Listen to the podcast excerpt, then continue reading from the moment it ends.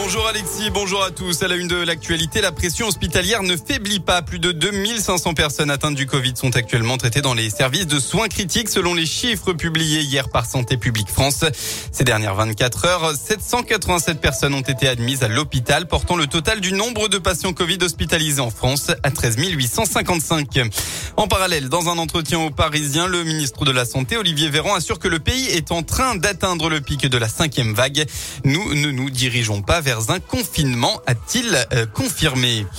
Dans le Puy-de-Dôme, il avait agressé un homme avec une machette jeudi soir dernier, boulevard Claude Bernard à Clermont-Ferrand. La garde à vue du suspect a pris fin hier après-midi. Il a donc été déféré devant le parquet en vue euh, d'une comparution immédiate dès demain après-midi devant le tribunal correctionnel. Le casier judiciaire de l'individu ne mentionne aucune condamnation. La victime, elle, grièvement blessée à une main, s'est vue reconnaître 90 jours d'ITT euh, d'après la montagne. Et puis clap de fin pour la fête des Lumières. Pour sa première en tant que maire de Lyon, Grégory Doucet a tiré un bilan satisfaisant de cette édition, avec notamment une fréquentation exceptionnelle. Les premières estimations donnent une fréquentation de 1,8 million de visiteurs, sans compter la dernière soirée d'hier, souvent la plus importante en nombre de personnes. On passe au sport. L'ASM manque ses débuts européens. Et oui, les rugbymen clermontois se sont inclinés dès la première journée hier face à l'équipe irlandaise de l'Ulster. Pourtant soutenu par un public qui a enfin joué son rôle, les Auvergnats ont été ballottés sur leur pelouse. Après 30 premières minutes catastrophiques, les joueurs de John Gibbs ont réussi à revenir, mais ils ont craqué en fin de match pour finalement s'incliner 23 à 29.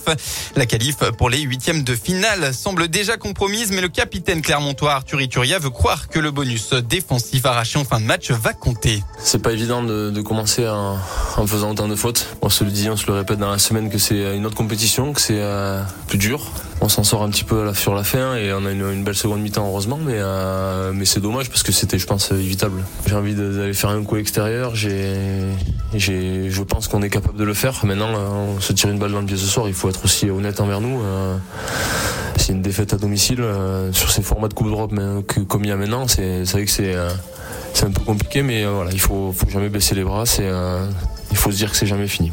Et la semaine prochaine, les Auvergnats se déplaceront en Angleterre sur la pelouse de Sale. En foot, 18e journée de Ligue 1 et déjà la dixième défaite des Verts. Hier soir, Saint-Etienne s'est incliné à Reims 2 à 0. Le club a joué la moitié du match en infériorité numérique puisque Denis Bouanga a été expulsé, coupable d'un mauvais geste. On passe à la météo en Auvergne-Rhône-Alpes pour, votre dimanche. C'est un temps majoritairement nuageux qu'on va retrouver dans la région. Malgré tout, quelques éclaircies devraient faire leur apparition en début d'après-midi de façon localisée. Côté Mercure, eh bien, il fera au maximum de votre journée entre 4 et 7 degrés.